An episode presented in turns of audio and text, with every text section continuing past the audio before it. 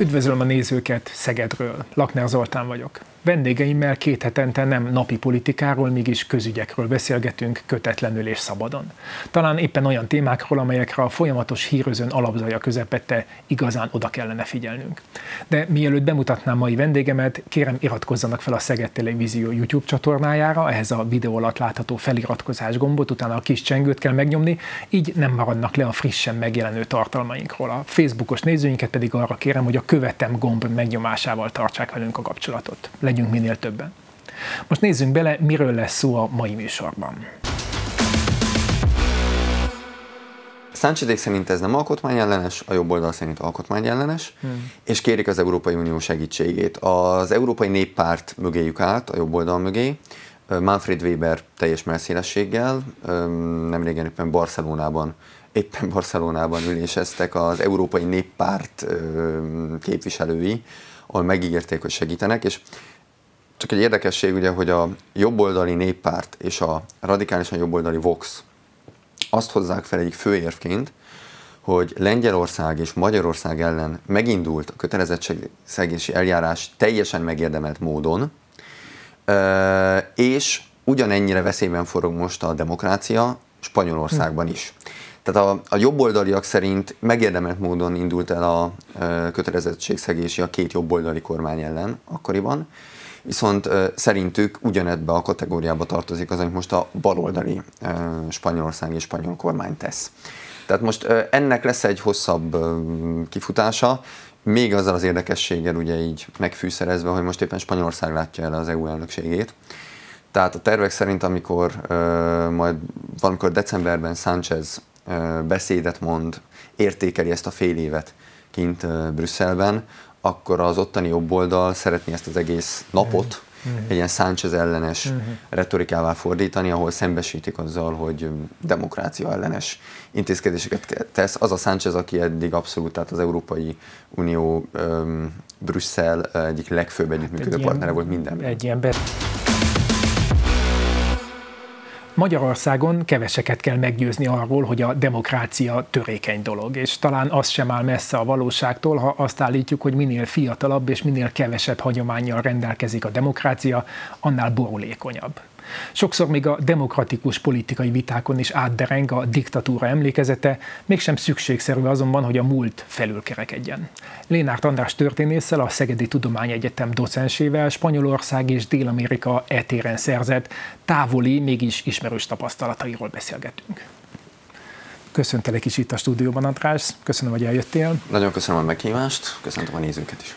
Az apropóját az adta, vagy legalábbis az én gondolataimat az indította meg, hogy így az elmúlt egy évben több olyan választást is tartottak Dél-Amerikában is, illetve most Spanyolországban, ami, aminek a híre talán még a, hogy is mondjam, a külpolitikára elég rezisztens magyar közvéleményt is valamilyen módon megérintette, és tavaly is Lula és Bolsonaro küzdelme az argentin elnök választás, és most talán a, a nyári spanyolországi választás is, amellett, hogy ezek ugye demokratikus politikai küzdelmek voltak, de mégiscsak, ha, ha, ha az ember egy kicsit közelebbről próbált odafigyelni, nem szakértőjeként ennek a, ezeknek az országoknak, vagy ezeknek a térségeknek, mégis mintha ott lett volna ezekben a vitákban a, a diktatúrikus múltnak az emléke, Bolsonaro ugye maga gyakran beszélt arról, hogy a katonai diktatúra az tulajdonképpen egy jó dolog volt, az argentin demokrácia igazából nem tudom mikor volt utoljára nem válságban, és Spanyolországban is a szocialista kormányzás idején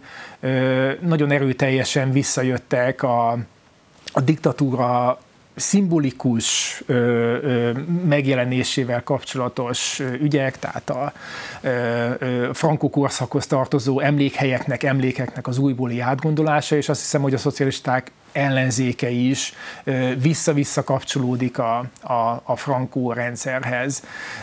Mennyire hagyták maguk mögött a múltjukat ezek, a, ezek az országok, vagy mennyire lehet azt állítani, hogy a, hogy a hogy a demokráciának a, a vitái azok, azok ebben, a, ebben a történelmi kontextusban érvényesülnek. Egyáltalán mennyire lehet összehasonlítani azt, amit én így elég slendriánul egybe tereltem Brazíliát, Argentinát, Spanyolországot?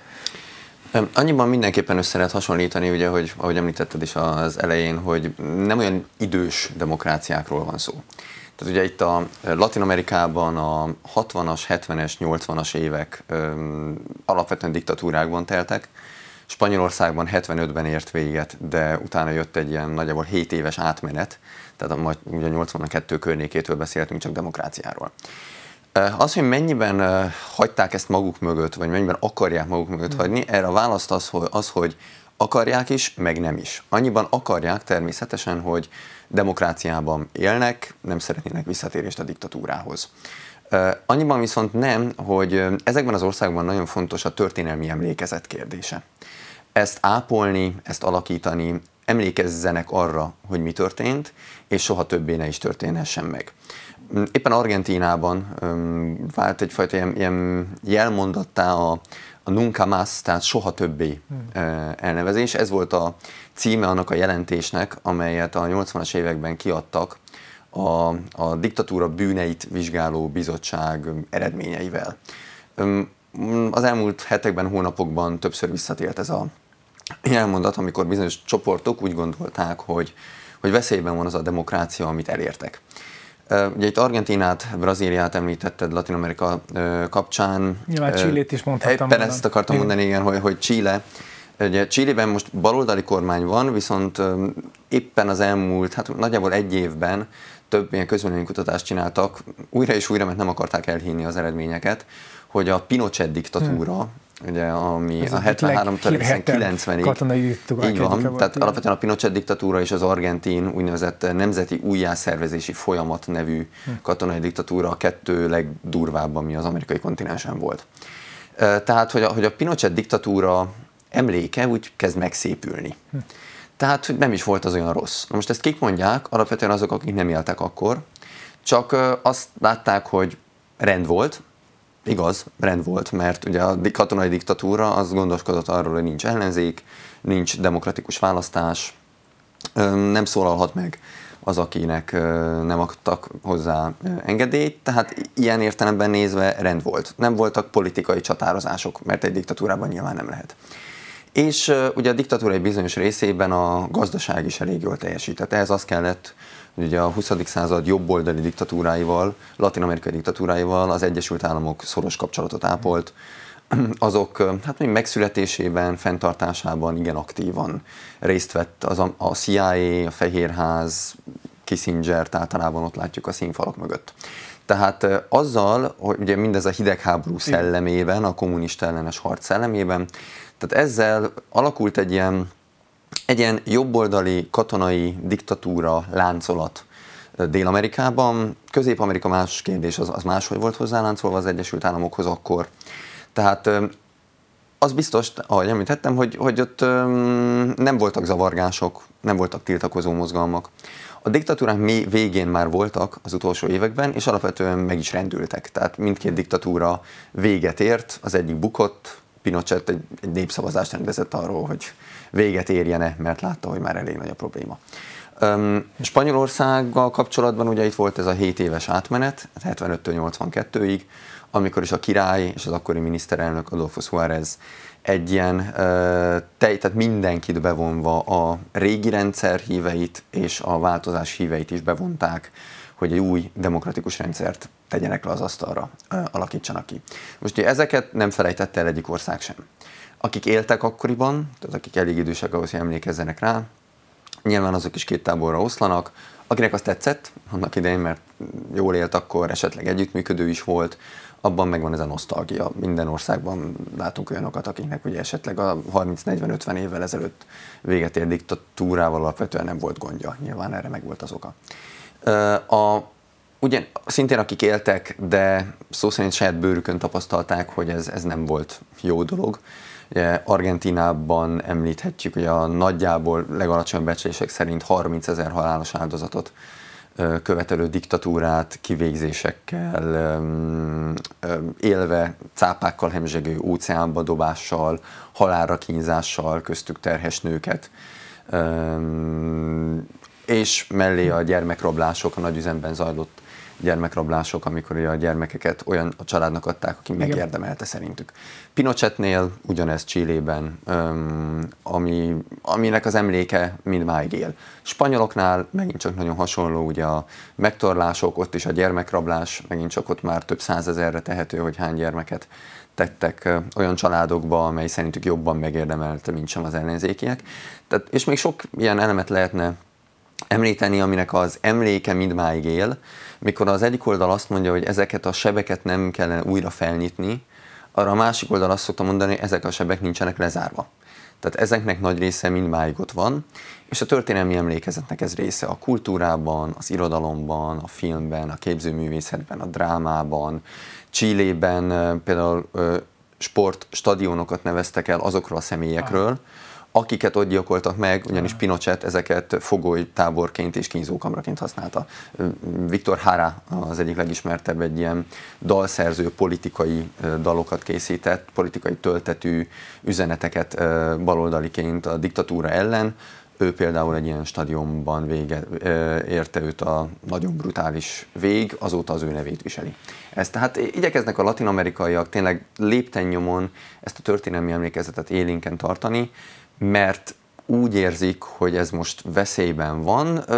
Bizonyos jelek arra is mutatnak, hogy valóban így van. Ha nem is az, hogy visszatér egy ilyen diktatúra, reméljük, hogy nem, de az emlékezés, az arról való emlékezet és annak megítélése, az, az most éppen változóban. Amiről beszélsz, azt hiszem talán arra is rájegyítja a figyelmet, és egy kicsit hasonlít a Magyarországon tapasztalható nosztalgiákhoz, illetve ez az emberi természetem múlik, hogy hajlamosak vagyunk olykor valamilyen sosem volt aranykort elképzelni, kinek mi áll a rendelkezésére. És én azt hiszem, hogy akik mondjuk ma Pinochet hívei, akár a történelmi, a történelmi megéléséből, akár a történelmi nem ismeretéből adódóan, én nem hiszem, hogy a kínzókamrákat akarják visszakapni, ahogy, hát nem tudom, Bolsonaro fejébe nem igazán szeretnék belelátni, valószínűleg a hívei sem azt akarják, hogy tankok dübörögjenek a brazil városok utcáin, vagy bármi ilyesmit, de hogy úgy tűnik, hogy az emberi természet azért hajlamos arra, hogy tehát egymással ellentmondó dolgokat összetereljen a, a gondolkodásunkban, és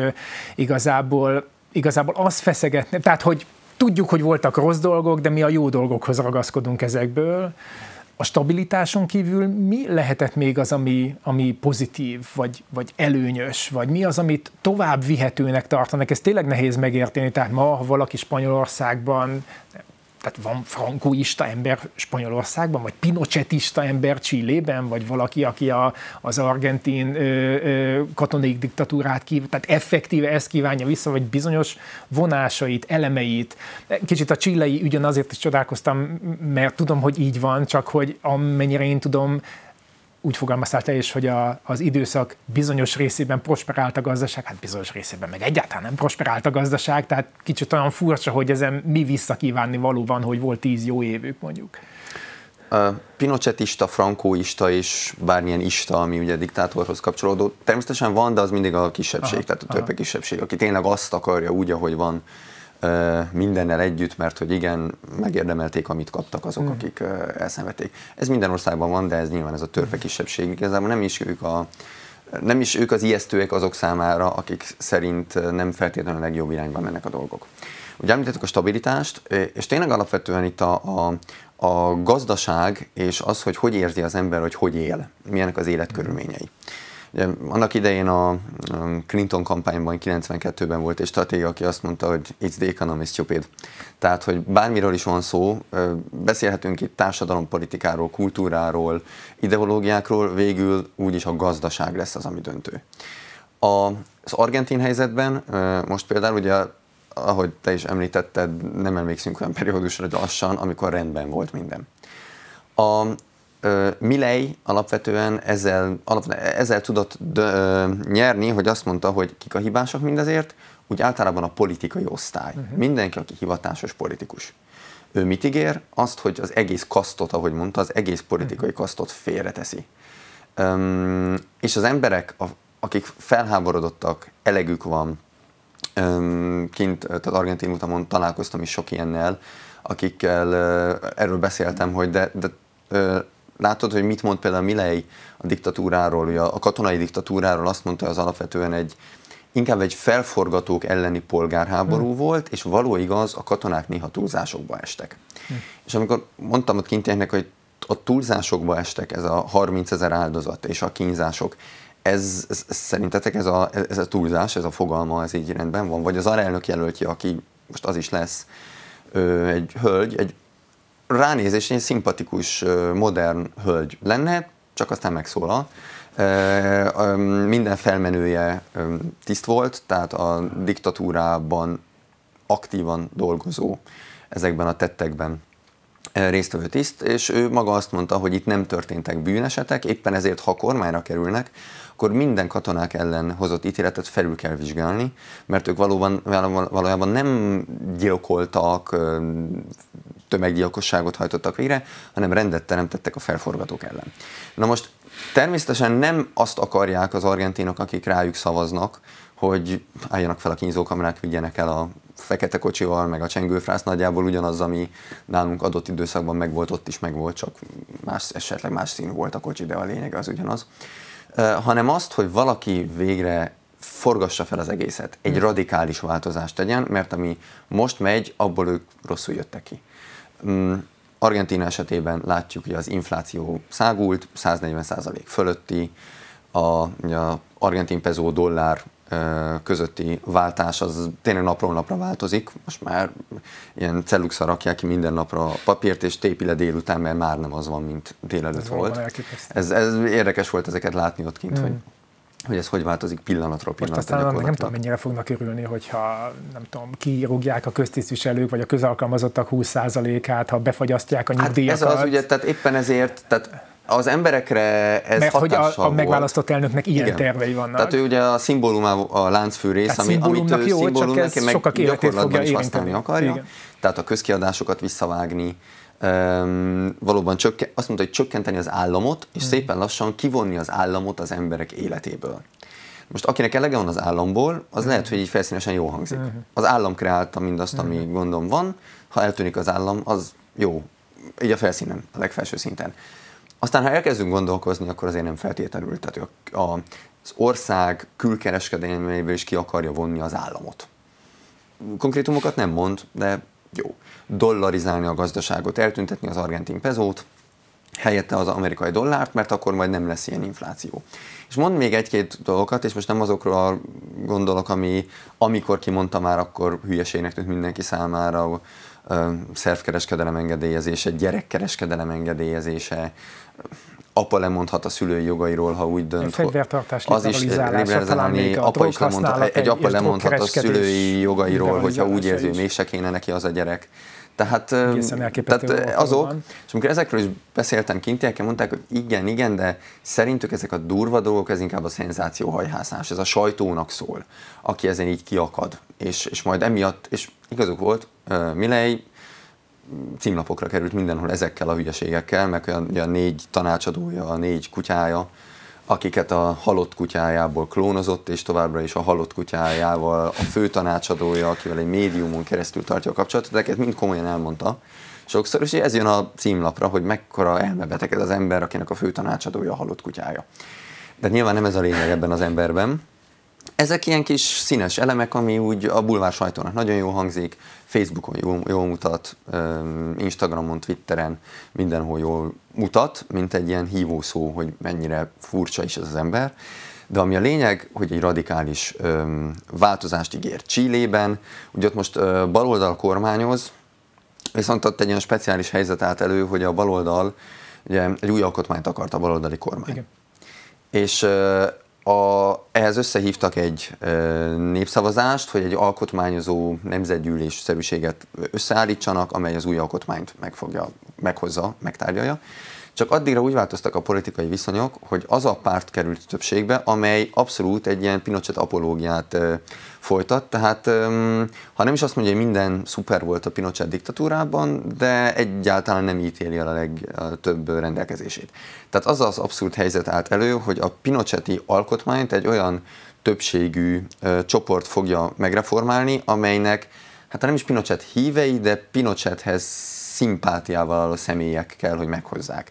Olyan nagy változás abban az alkotmányban akkor nem lesz, és ez előrevetíti, hogy a majd valamikor következő választásokon valószínűleg az a csoport egy KAST vezetéknevű mondjuk egy radikális jobboldali személy, aki nyilván Milley-jel, Bolsonaroval egy irányba dől, akár még nagyon jól is szerepelhet. És még sok ilyen országot mutatnánk, ahol, ahol ezek jelen vannak. Tehát tényleg nem a, nem a brutalitásra várnak, azt, nem azt akarják vissza, a spanyolok sem, hanem, hanem azt, hogy bizonyos szempontból nem voltak tüntetések, a gazdaságot, ha nem is jól ment, de fogták, tehát valamilyen kormányoztak rendeletekkel, eh, ahogy a spanyoloknál mondta a Vox párt egyik képviselő a szélső jobboldalival, nem kellett ezzel a parlamentáris cirkusszal ah, szórakozni, tényleg nem kellett. Hát ezek mondjuk ilyen száz évvel ezelőtt európai hangok, 90-100 évvel ezelőtt igen, európai nem hangok. kellett, igen. és akkor most ugyan Spanyolországban fokozódik a helyzet az utcán a tiltakozások, ott most megjelentek, ami sokaknak ijesztő lett, a Vox-tól jobbra álló, azt hittük, már nincs a Vox-tól jobbra, de lett, akik már tényleg ijesztőek, nagyon kevesen vannak, csak azért ijesztő 75 után újra ilyet látni az utcán. A Falan, Falange párt, ez a uh-huh. tényleg spanyol, önmagát büszkén fasisztának uh-huh. valló párt fiatal aktivistái autók tetején karlendítéssel köszöntve a, úgy a világot, uh-huh. akik azt se tudják, mi az, hogy frankó meg fasizmus, mert nem is születtek meg még akkor de ijesztő lett, hogy, ja, hogy ez azért ne legyen már szimpatikus öm, sokaknak. Tehát itt sok minden jön össze, tényleg a régi rend nosztalgiájától a radikális változáson át, illetve Spanyolországban ugye ott ilyen specifikus fejlemények vannak, ami miatt egyesek szerint fölbomlik Spanyolország, és akkor ott meg ilyenek. Beszéljünk Spanyolországról, és akkor maradjunk ennél, hogy ez a fajta lázadás végülis mi elleni lázadás? Ez egy konkrét gazdasági helyzettel, társadalmi elégedetlenséggel összefüggő tiltakozás, ami megjelenik, vagy magával, részben válaszoltál erre, de azért külön is talán érdemes rákérdezni, vagy magával a demokráciával való elégedetlenség és egy másfajta politikai rendszer iránti vágy. Igen, most kevesen vannak, hát láttunk ilyet is a történelme, hogy kevesen voltak, aztán sokan lettek. Szóval, hogy ez, ez minek a kritikája? Um, Ugye Latin Amerikából indult annak idén a legtisztább formájában vett populizmus, uh-huh. és nagyon profin Igen. csinálták. Ez tényleg nagyon profi, tehát ugye és alapvetően a legprofibb, a legtökéletesebb populisták a bal oldalon voltak találhatók Latin Amerikában. Hát ugye Fidel Castro így is született annak idején, de utána Hugo Chávez Venezuelában, Evo Morales Bolíviában és Lula korábbi Igen. regnálása, tehát mandátuma idején, őket teljesen a populista, ugye azt mondom a népnek, amit szeretne, azért következő lépés, hogyha megválasztottak, ezt meg is valósítom-e, de sikerül a népet beterelni egy olyan ideológia, vagy olyan ígéretek alá, hogy ezt, ezt elhiszi, mert ez a nép kellő mértékben elkeseredett, vagy kellő mértékben elege van uh-huh. ahhoz, hogy ez e, erre leadja a voksát. Aztán persze nagyon más, Aztán persze nagyon eltérő dolgokra lehet felhasználni. Eltérő dolgokra. Hugo Cháveznél lett lettek azért pozitívumai, bár ő szokás, és megszolgál alapvetően, hogy néha diktátornak nevezni, de például a szegények érdekében nagyon sokat tett iskolaépítés, egészségügy. Ezért tehát például a venezuelai szegények között nagyon sok híve van. Így van. Így. Aztán sok olyat is tett, amivel meg előidézte azt, ami most van Venezuelában, az a már megszámlálhatatlan számjegyű inflációtól kezdve az igazi diktatúráig. A, ugye az, tehát a jobb oldal, vagy nevezzük, ak- akárminek nevezzük igazából, jobb oldal, szélső jobb oldal, radikális jobb oldalnak is megvannak a populista elemei. Latin Amerikában előfordult az, ami, és mindjárt kitérek a spanyol részre, csak innen szeretnék indulni, hogy igazából ami a legnagyobb válságban van jelenleg Latin Amerikában, az a hagyományos jobb oldal.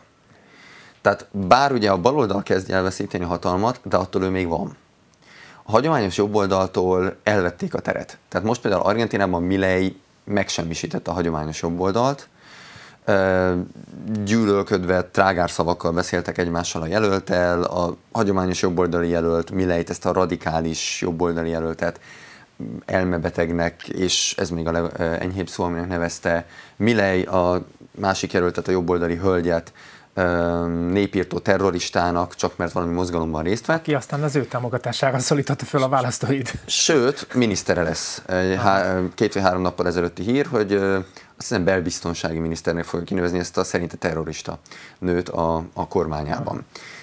Pár nap alatt mennyire tud megváltozni a világ.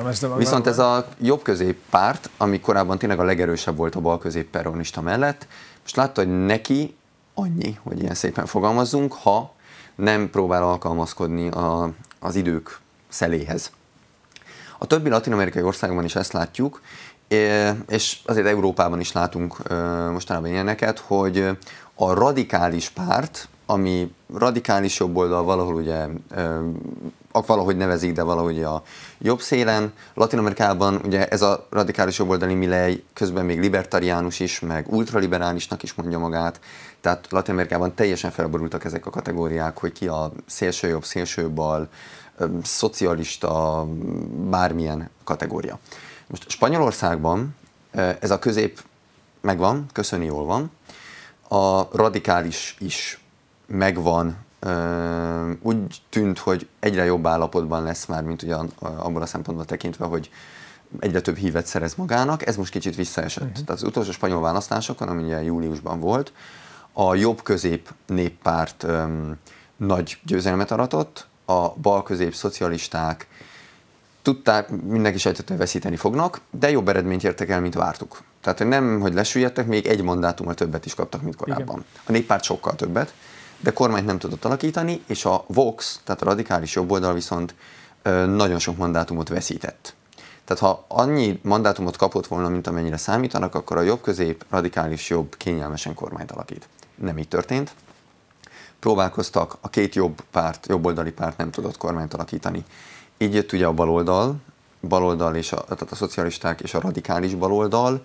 Együtt őket is szokták mindenféle nevezni valaki kommunistáknak, radikális balnak, balszélnek, progresszívnek, bárminek. Ők sem tudtak együtt, és akkor lépett Sánchez ez olyan, egy olyan útra, ami most ezekhez a tiltakozásokhoz vezetett el. Hogy nem, tehát látták, hogy csak akkor tudják megszerezni a többséget, tehát akkor ez kormányalakítás, ha a katalánokkal és baszkokkal Méghozzá a függetlenségpárti katalán pártal mind a két esetben, kötnie. Mind a két esetben a két függetlenségpárti katalán és a két függetlenségpárti baszkokkal, eh, amnestia rendelettel, eh, ugye, hogy eh, azok, akik 2017-ben részt vettek egy illegális katalán elszakadási népszavazásban, ők most annak megrendezésében és kivitelezésében azok is amnestiát kaptak, illetve a két, tehát a Katalónia és Baszkföld pedig olyan engedményeket, amely a többi 15 autonóm közösségnek nincs. Tehát egyrészt ez háborította föl a mhm. szavazókat, még felmérések szerint még Sánchez szavazóinak több mint 60%-a sem ért ezzel egyet, a jobb oldal természetesen egyáltalán nem ért ezzel egyet. Tehát egyrészt elkezdődtek a ezek a tiltakozó mozgalmak, ennek már nemzetközi visszhangja is van, tehát már az Európai Parlament is foglalkozik ezzel. Ugye az amnestia törvényt vitatják, hogy az a jogállamisági elveket megsérti, akár még egy jogállamisági eljárás, eljárás is kinézhet Spanyolországgal szemben. Ugye itt arról van szó, hogy végül is alkotmányellenes cselekedetet elkövető uh-huh. politikusokkal szemben egy politikai Igen. döntéssel fölfüggesztik a jogi eljárásokat. Igen, Sánchezék szerint ez nem alkotmányellenes, a jobb oldal szerint alkotmányellenes, hmm. és kérik az Európai Unió segítségét. Az Európai Néppárt mögéjük állt, a jobb oldal mögé, Manfred Weber teljes messzélességgel, nemrégen éppen Barcelonában éppen Barcelonában üléseztek az Európai Néppárt képviselői, ahol megígérték, hogy segítenek, és csak egy érdekesség ugye, hogy a jobboldali néppárt és a radikálisan jobboldali Vox azt hozzák fel egyik főérvként, hogy Lengyelország és Magyarország ellen megindult a kötelezettségszegési eljárás teljesen megérdemelt módon, és ugyanennyire veszélyben forog most a demokrácia Spanyolországban is. Tehát a, a jobboldaliak szerint megérdemelt módon indult el a kötelezettségszegési a két jobboldali kormány ellen akkoriban, viszont szerintük ugyanebbe a kategóriába tartozik az, amit most a baloldali Spanyolország és spanyol kormány tesz. Tehát most ennek lesz egy hosszabb kifutása, még azzal az érdekességgel ugye így megfűszerezve, hogy most éppen Spanyolország látja el az EU elnökségét. Tehát a tervek szerint, amikor majd valamikor decemberben Sánchez beszédet mond, értékeli ezt a fél évet kint Brüsszelben, akkor az ottani jobboldal szeretné ezt az egész napot uh-huh. egy ilyen Sánchez ellenes uh-huh. retorikává fordítani, ahol szembesítik azzal, hogy demokrácia ellenes intézkedéseket tesz. Az a Sánchez, aki eddig abszolút, tehát az Európai Unió um, Brüsszel egyik legfőbb együttműködő hát partnere volt mindenben. Egy ilyen bezeg gyerek, és egyébként az európai baloldalnak most egy ilyen zászlaja tulajdonképpen, mert amúgy a társadalmi programja az nagyon befogadó, szociális uh-huh. és emberjogi téren egyaránt. E, igen, abszolút az, tehát ő Sánchez egy ilyen nagy túlélő mostanában, és mindig, amikor reszkíroz, tehát valamit ja, megkockáztat. nagy túlélő, nagy túlélő. Ugye őt egyszer megbuktatták igen, a saját pártja és visszamászott a Vissza mindenhova és, és megy neki, tehát vannak nyilván ehhez módszerei. A jobb oldal azt mondta, hogy abszolút pszichopatáról van szó Sánchez esetében. Um, egyszerűen jó játékos, megvan a karizmája is egyébként hozzá, jók a kapcsolatai, és tényleg ő nemzetközi szinten is szeretne tényező lenni. Jó úton is haladt ebbe az irányba, Meglátjuk, ennek mi lesz a következménye, illetve itt a november végén tett pár kijelentést itt a gázai konfliktussal kapcsolatban, amivel mondjuk így nem lopta be magát annyira az európai, általában az Európai Unió kormányfőinek. De maga tény, hogy belépett ebbe a térbe, az belépett, az A témában nem pont azt mondja, amit a többség, uh-huh. így akkor ő most kicsit így ebben is, de mintha nem izgulna. Tehát nem szokott izgulni, eddig még mindig valahogy, de ő nyert. Most mindezt csak azért feszegettem, tekintsük ezt egy hosszú bevezetőnek, mert például akkor maradva Spanyolországnál, ott ugye egy olyan 15 évvel korábban, 10-15 évvel korábban, mint Magyarországon ment végbe egy rendszerváltás. Egy hosszú, tárgyalásos, sőt sok tárgyalásos átmenet, amit kísértek különböző társadalmi paktumok, és az ember azt gondolná, hogy ezeknek a társadalmi megegyezéseknek pontosan az a funkciója, hogy utána egy nagyon stabil demokrácia jöjjön létre, hiszen ez a legkülönbözőbb érdekcsoportok, amelyek mögött tényleg szavazók állnak, tényleg társadalmi csoportok állnak, azok megegyezésre jutnak egymással, ez biztos alapokat teremt, és természetesen zajlanak politikai viták, de a politikai viták e kereteken belül zajlanak mennyire állnak ma, vagy mennyire stabilak azok az alapok, amelyeken létrejött a 70-es, 80-as évek fordulóján a spanyol demokrácia. Ugye van egy bizonyos fajta tapasztalat Magyarországon, ahol a 80-as évek végén azt hiszem mintának is tekintették bizonyos értelemben a dél-európai országok átmeneteit, és a spanyolországi mintát sokszor is emlegették az akkori politikai diskurzusokban, és mi benne vagyunk egy autoritár folyamatban most már elég régóta. Spanyolországban ezek a viták még mindig egy hát egy burjánzó demokrácia keretei között zajlanak, de vajon ezek a viták mennyire kezdik ki ennek, a, ennek az alapnak a stabilitását? Van -e erről szó, vagy, vagy, vagy ez is témája-e a most zajló politikai vitáknak? Most hogy néhány hónapja, milyen értelmés van egy tét? Néhány hónapja már igen, de alap, tehát alapvetően megvan ez a stabilitás, csak most ugye, hogy éleződik a helyzet, akár utcai konfliktusokban is, így ez most kikezdi, de elképzelhető, hogy ebből lehet egy, egy könnyű visszafordulás valahogy. A spanyolok sokszor tudnak meglepetéseket okozni. Valóban, hogy ez a, ez a 7 éven át zajló demokratikus átmenet ilyen példaértékű volt. Sok spanyol szerint nem, de hát azt szoktam mondani, hogy mindenki a saját rendszerváltását nem szereti, és a másiké a szimpatikusabb. Ez egy nagy igazság, igen. A, szoktuk hallani, amikor én magyar történészekkel beszélgetek, a magyar rendszerváltás nem volt a legjobb, bezzeg a spanyol. A spanyol történészek elmondják ugyanezt, csak fordítva.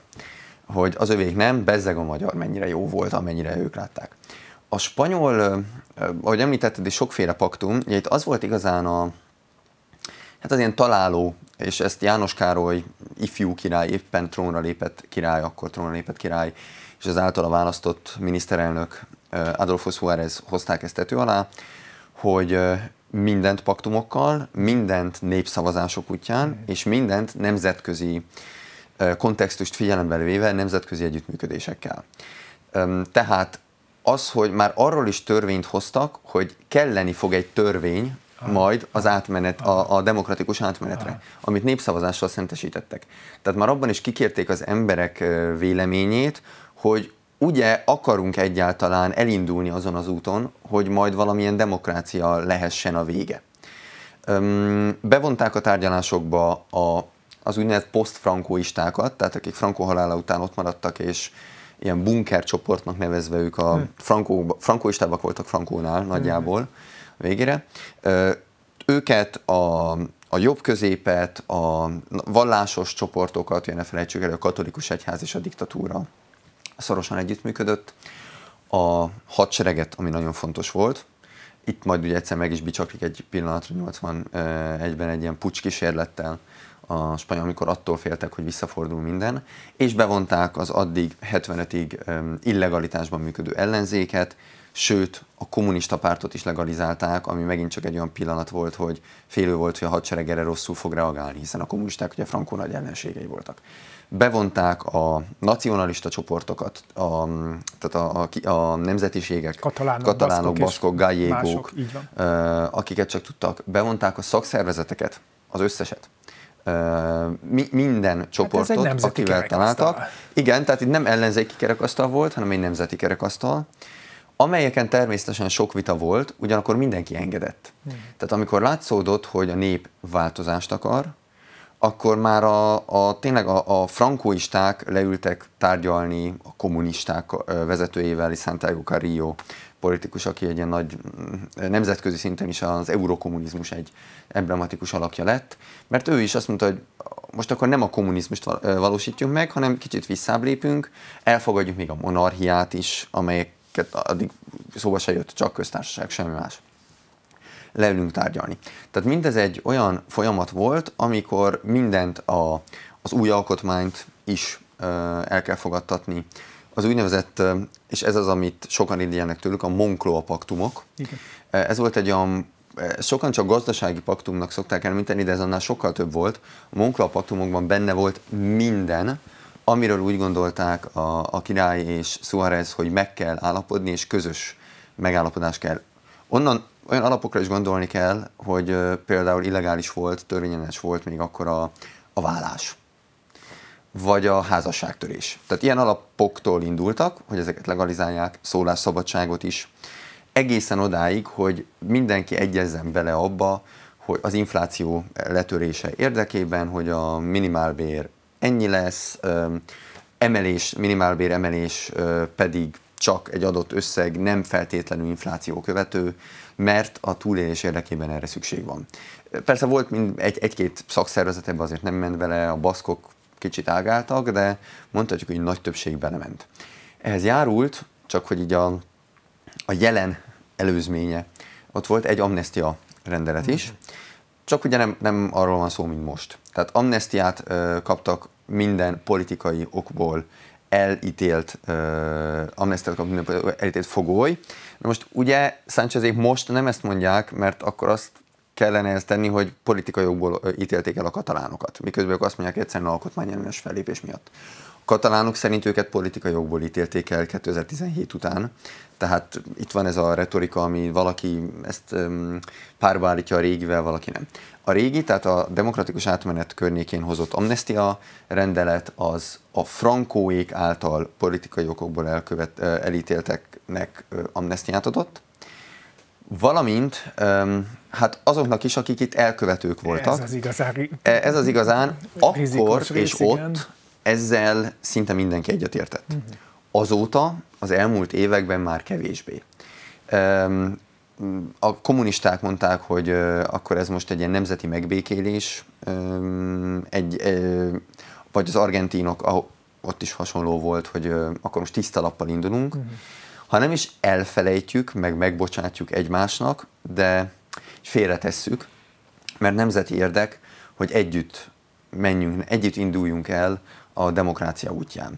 És ebbe a Károly és János Károly király és Adolfo Suárez miniszterelnök és a nagy nemzetközi támogatás mellett ezen az úton el tudtak indulni.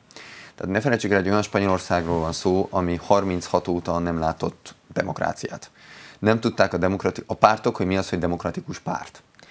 Külföldi segítségre volt szükség, a németek például, a kereszténydemokraták és a szociáldemokraták egymásnak adták a kilincset Spanyolországban, de ott, ott járt Olaf Palme is.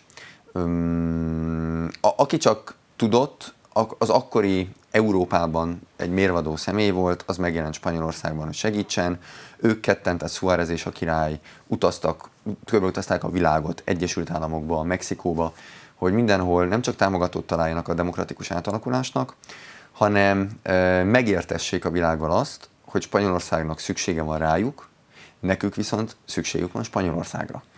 A, ez elhelyezkedésük már eleve földrajzból, ugye ők a mediterráneum kapuja. Igaz, hogy Gibraltár pont nem az övék, de alapvetően Spanyolország az Ibériai félsziget a kapu. Már akkor tudta uh, Suárez, amit most Sánchez megint csak nagyon jól használ, hogy Spanyolország egy tökéletes közvetítő Európa és Latin Amerika között. Hmm. Akkor ez még annyira nem volt fontos. Latin Amerika alulfejlett diktatúrák mm, sorjáznak, akkor még nem nagyon látta be Európa meg a világ, hogy nagyon jelentős lenne Latin Amerika nekik. Most megint csak minden nap valaki más Európából, Egyesült Államokból, ott van egy latin-amerikai országban, újabb és újabb egyezményeket kötve, mert rájöttek, ahogy ezt Luláig többször fogalmaztak, hogy majd csak rájön a világ, hogy a 21. század az Latin Amerikáé a jelentősége miatt. Tehát, hogy a világ nem fog tudni élni Latin Amerika nélkül, és most a nemzetközi események azt is mutatják, hogy ez így, így van. Bizonyos nyersanyagokra például. A, elsősorban a nyersanyagok miatt olaj, gáz, lítium. Lítium, igen. Elsősorban lítium, ugye több mint 60 Magyarországon is kell, hogy érdekelje az embereket. Itt is kell, igen. tehát ami ugye majd a, egyszer felépülő ugye, akkumulátorgyárakban lesz, ott ugye igaz, hogy Ausztrália, Kína is felszíne hoz lítiumot, de Portugáliában is van Igen. valamennyi, itt-ott van, de közel 70% a lítiumnak Latin Amerikában van. Csak azt ki kellene termelni, meg kellene egyezni az országokkal, és a, most sorban jönnek rá európai és más országok is, Kína, Egyesült Államok, Kanada, hogy ott van keresni valójuk. Tehát itt egy bonyolult konstrukció jött létre. Egyrészt ugye Franco meghalt, hát ez egy adottság volt, másrészt valamennyire egy ilyen új kezdet igénye fölmerült a társadalomban, kialakult az az igény, hogy akkor most mindenki engedjen abból, amit, amit szeretne, amit a leghelyesebbnek és legjobbnak tart, azért, hogy egyáltalán el lehessen indulni. Volt egy demokratikus közösség, amihez hozzá lehetett csatlakozni Európában, és és tulajdonképpen volt egy olyan kölcsönös megegyezés, hogy hát ez a demokratikus közösség is könnyebben tudja Spanyolországot támogatni, hogyha ő demokratikus, nem kell annyi morális megfontolásnak alávetni magunkat, és hát Spanyolország számára pedig a ezt nem tudom, lehet-e mondani, talán lehet mondani, hogy, hogy ha nem is az egész uniós tagság, de ennek számos periódus a sikertörténetnek bizonyult, nagyon komoly fejlesztések mentek végbe, mert persze ott továbbra is azt hiszem, hogy magasnak számít a munkanélküliség, és sok mutatójuk nem annyira kiemelkedő, talán a szegénység mutatók is nagyobb, de másfelől meg most éppen most éppen talán alacsony az infláció, és, és egy csomó kedvező folyamat van, tehát hogy létrejött egy ilyen társadalom belül is, és Spanyolország környezetében is egy ilyen, egy ilyen széles kompromisszum, aminek végül is akkor ez a 70-es, 80-as évek forduláján lezajló mindenkitől egy hátralépést igénylő politikai alkú volt, ha jól értem a, a kiinduló pontja. Az volt, és, és ez működött is. Tehát amikor politikai csatározások vannak, vagy inkább voltak, most múlt időben fogalmaznék, de ez csak így tényleg ez az év, meg az előző nagyjából, amikor most a múlt idő használata indokolt. Tehát mindennek az volt az alapja, hogy a, egyrészt az új um, alkotmány, a 78-as alkotmány a kiinduló pont, amit az lehetővé tesz, az, az, az úgy van, nem nyúlunk hozzá, nem ö, toldogatjuk, hanem az úgy van, azt mindenki elfogadja. Ö, és hogy a múlthoz nagyjából ugyanúgy viszonyulunk. Amikor szocialista kormányzat volt Spanyolországban, akkor hoztak törvényeket, történelmi emlékezet törvénye, tavaly előtt pedig a demokratikus emlékezet törvénye, amely alapvetően a, még a régi polgár, a 30-as évekbeli polgárháborúhoz és a Franco diktatúrához viszonyul. Ennek eredménye volt, hogy Franco tábornokot sok-sok évtized után kihantolták a, a nagy nemzeti kegyhelyről, az elesettek völgyéből, és betették a családi kriptába. A jobb oldal azt mondja, a jobb közép is, hogy a jobb közép igazából, tehát ő nem frankói apológiát, nem frankót védi, hanem azt mondja a jobb oldal, a jobb közép, tehát a néppárt, hogy egyoldalú ez a történelmi emlékezet törvénye, és egyoldalú minden, ami ebben van. Tehát szerintük abban a háborúban, a polgárháborúban alapvetően mindkét oldal elkövetett olyanokat, tehát a baloldali köztársaság is, amelyről nem szabad elfeledkeznünk, tehát ők egyfajta olyan emlékezetet szeretnének, amiben mindenki benne van, mert szerintük ebben nincs. A Vox szerint viszont már az eleve, eleve hibás az egész megközelítés, mert oka volt annak, hogy annak idén a diktatúra felállt, hiszen a, a, a, a bolsevik befolyás alatt álló baloldali köztársaságot meg kellett fékezni. Tehát ezek a viták most az elmúlt években Frankó kihantolásával és az új demokratikus emlékezet törvényével lettek élénkebbek, most pedig ezzel a katalán baszk kérdéssel, az autonómia, illetve függetlenségi törekvéssel, amnestia rendelettel, még inkább. A jobboldali pártok azt mondják, hogy most van a legsúlyosabb helyzetben a demokrácia a Frankó mm, halála óta, mert most fordult elő először az, hogy egy, szerintük egy adott kormány önhatalmulag, alkotmányellenesen valamilyen olyan ö, politikai motivációjú döntést hoz, amely, amely eltéríti Spanyolországot, letéríti, inkább úgy mondanám, a, a demokrácia útjáról. Tehát egyrészt ez súlyosnak tűnő probléma, sokaknak az is, sok spanyolt ismerek, aki, aki szerint az is, nem feltétlenül jobboldaliak, hanem úgy gondolják, hogy e, oké, okay, Sáncheznek sok minden megbocsátható, vagy igaza van, ez most szerintük már sok, ami most történt, de mm, simán elképzelhető, hogy ez így is, vagy ez így marad, ha az ottani alkotmánybíróság, majd nyilván a jobb oldal oda fogja terjeszteni, ez egy hosszabb folyamat. Az amnestia is becslések szerint egy év, mire ebből valóban amnestia lesz. Ott van ugye az Európai Uniós elem, az utcai tiltakozások, amik már most kifulladni látszanak valamelyest, és pedig még csak két hetet tartanak. Tehát a Vox ezeket próbálja motiválni, csak a néppárt picit megijedt az említett ilyen, azt se tudjuk, hogy létező, most talán hat vagy hét falanhizmushoz kapcsolódó csoportot számoltak össze, amikről nem is tudtunk, hogy ja, vannak. Jobb közép nem akarja, hogy a neve Nem, igen, tehát attól félt, hogy őket így be, bekoszolja mondjuk így ez a, ez a rész. Kevés időnk marad, de mm. szeretném szóba hozni az egyik főkutatási témádat, ami a filmekkel és a mm. kultúra történelmi emlékezetet alakító szerepével foglalkozik, mert azt hiszem, hogy az is nagyon érdekes, hogy rendben megszületett ez a történelmi kompromisszum, Például arról is, hogy azok is amnestiát kapnak, akik a politikai bűnök elkövetésében részt vettek a frankó rendszerben. De aztán az én nagyon felületes ismereteim alapján, tehát csak mondjuk Álmodovárnak a Párhuzamos Anyák című filmjére gondolok az elmúlt évekből, hát ez pontosan arról szól, hogy családi állást hogyan változtattak meg, hogy hogyan tüntették el a valódi szülőket az élők sorából uh-huh. is, hogy ez milyen gen, transgenerációs, tehát nemzedékeken túlnyúló, több nemzedékre kiható ö, ö, szörnyű ö, hatásokkal jár. Öm, mi a szerepe, tehát, hogy mondom, az én, az én ismereteim felületesek, tehát csak mint, mint egy átlagos kultúrafogyasztó látom ezt, de azért én azt feltételezem, hogyha születik egy ilyen álmodovár film, akkor ő nem csak indukál, hanem hozzá is kapcsolódik valamilyen létező társadalmi diskurzushoz. Tehát, hogy akkor ezek szerint erről szó van, hogy igen, ott megbocsájtottuk, nem ítéltünk el senkit, de mégiscsak tudni kell erről. Történészek bizonyára foglalkoznak ezekkel a kérdésekkel, tehát ilyen értelemben meg mégiscsak visszajön a múlt, mert hát az is egy igényünk, nem csak az, hogy most tegyük bizonyos értelme zárójelbe, hogy egyáltalán el tudjunk indulni a jövő felé, de az is egy igény, hogy ismerjük meg, mert a saját családtörténetünk megismerése szempontjából fontos, hogy mi történt a nagyszüleinkkel, melyik oldalon álltak, mi történt velük, hogyan lehet ezeket a történeteket teljesre írni. Ennek is van szerepe abban a nagyon turbulens politikai eseményeken túl, hogy, hogy ennyire kiélezetté váltak ezek a politikai viták, és a szimbolikus térbe ennyire beterelődtek? A történelmi emlékezetben mindenképpen, eh, ahogy említetted, eh, ez, a szakter, ez egyik szakterületem azért a, hagyom, a, egyrészt a hagyományos politika, meg történettudomány, másrészt ennek a filmtörténethez való kapcsolata éppen a történelmi emlékezet miatt. Mivel éppen a hispán, hispán világban, tehát Spanyolországban és Latin Amerikában eh, rendkívül erős annak a, vagy az a jelenség, hogy ezekkel a történelmi emlékezethez kapcsolódó kérdésekkel, a múltunk, lezáratlan sebeivel a filmeken keresztül ö, közelítsenek.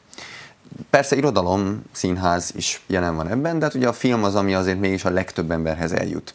Másfél-két óra alatt meg tudja mutatni, amit hmm. mondjuk egy, egy regény azért hosszabb idő, mire végigolvassák, meg hát nyilván ugye a film az, az nagyobb közönséget hódít meg. Um, alapvetően a spanyolok már rögtön az átmenettől, tehát rögtön a, sőt már az átmenet alatt, igen, tehát ugye, ugye a 76-77-től elkezdtek a közelmúltjukkal foglalkozni a filmekben. Mm. Itt a, már az olyan ö, régi klasszikusok, mint mondjuk Carlos Saura, ő még ö, azért ugye ismertebb itt Magyarországon a régi, nemrég hunyt el, de, de a régi generációból. Aztán az újak között Álmodóvár, azóta meg még sokan, akik, ö, akik valahogy nyúlnak a közelmúlthoz, vagy a jelenjükhöz, van például Álmodóvárnak, hogy a legtöbb filmjének nincs köze a múlthoz, az a jelenben játszódik, de egy spanyol, aki abban a társadalomban él, tudja, hogy miről van szó. Amikor a 80-as években, ugye például Almodóvar a filmjeimben megjelentek a, a meleg közösségek, amikor e, eleve megjelenhettek. Igen. Frankó korszakban nem jelenhetett meg semmi ilyesmi, de még a heteroszexuális kapcsolat se nagyon, mert az is elkölcstelen, hogy bármit csinálnak a filmbászban. Mm. Tehát már eleve az, hogy Álmodovár hozzányúlhat egy témához, már az kapcsolódott a, a történelmükhöz, a megélt traumákhoz. Saura számos filmjében ott, ott, ott közvetlenül megjelennek ezek. És azóta megbecsülni sem tudom, de ilyen 200 körüli mondjuk azoknak a spanyol filmnek a száma, ami így vagy úgy, történelmükhöz nyúl, és ezek általában nem, nem aktuál politikai üzeneteket próbálnak közvetíteni.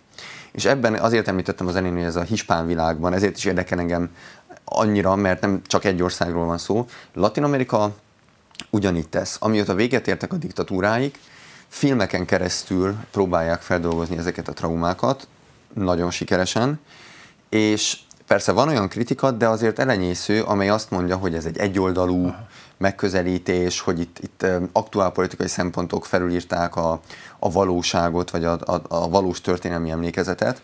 Ezek a filmkészítők megpróbálnak, hát nem azt mondom, hogy középen maradni, de megpróbálják ezeket a traumákat feldolgozni. A Pinochet diktatúrában például ez a, a méltóság kolónia, amit egy náci, korábban nácikkal együttműködő német pedofil, csak hogy a lehető legrosszabb legyen a helyzet, állított fel Csillében, és Pinochettel együttműködött, és kínzókamrák, és pedofil, és minden, ami csak létezik a része lehetett. Hát ehhez nagyon nem lehet pozitívan viszonyulni. Hmm. Tehát nincs, aki ebben bármi védhetőt találna. Számos film, sorozat, dokumentumfilm egy részét Magyarországon is vetítették, mutatja ezt be a túlélők részvételével, tehát túlélők, áldozatok és elkövetők is együttműködnek abban, akik vagy megbánták bűneiket, vagy így akarnak valahogy vezekelni, hogy igenis ezt tárjuk a világ elé, egyrészt az ország elé, tehát saját országuk se biztos, hogy mindenki mindent a saját országban tud, de a külföld se. Nagyon sokat segítettek például a latin-amerikai diktatúrák nemzetközi megismerésében és a múlt megismerésében ezek a filmek. Több Oscar díjat kapott a legjobb idegen nyelvű film kategóriájában, vagy amerikai részvétel miatt kijutott a külföldi piacra. Spanyoloknál ugyanerről van szó, ma is, tehát ma, akár most a párhuzamos anyákat említetted, ez, ez amikor tényleg Álmodóvár a legnyíltabban foglalkozik a valamilyen múltbeli témával. Ugye ebben a filmében a kisebb részt foglalja el ez, de, de ott van, ugye ez a, a tömegsírok témája, ahová, ahová, ami még most is ö, több tízezer spanyol van eltemetve tömegsírba valahol Spanyolországban, többek között Federico García Lorca, hmm. nagy drámaíró is ott van valahol, és még több tízezren. Tehát ez, ez ezért is mondható, hogy ez nem egy, nem most nyitják fel ezeket a sebeket, ezek egy lezáratlan sebek. Ugyanez Csillében, Brazíliában, Argentinában, bárhol, ahol diktatúra volt, és alapvetően egy-két ország kivételével Latin Amerika, mind a 21 néhány országa átment a saját diktatúráján. És a kicsik, tehát a guatemalaiaktól kezdve az uruguayiakig a filmen keresztül ezeket, és azt kell mondanom, elég sikeresen feldolgozzák, tehát ezért alapvetően minden ország esetében, de náluk aztán végképp nagyon indokolt azt mondani a történelmi emlékezet megismerésében, alakításában, ápolásában, nagyon fontos a, ez az audiovizuális elem, tehát a film, és ezek eljutnak külföldre, mozikba, fesztiválokra, csatornákra, streaming platformokra, ezek ott vannak, és szembesítenek azzal, amiken mások mentek át, de azért jó, ha mi itt távol is ezzel szembesülünk, és akár példát adhat mondjuk ilyen hasonló tendenciára, hogy hogyan lehet ö, filmekkel közelíteni a múlthoz, közelmúlthoz, vagy távoli múlthoz is. Én is azt hiszem, hogy ez a leglényegesebb, amit a végén mondtál. András, köszönöm, hogy itt voltál és beszélgethettünk. Én köszönöm a, a meghívást és a köszönöm a, köszönöm a nézőknek is, hogy velünk voltak. Ennyi fért mai adásunkban. Nézzék a Szeged Televíziót, iratkozzanak fel a YouTube csatornánkra, nyomják a csengőt az értesítésekért új tartalmainkról, és kövessenek bennünket a Facebookon is. Legközelebb két hét múlva jövök, addig is ne felejtjék, volna itt egy ország, amiről és amiben beszélgetnünk kell egymással.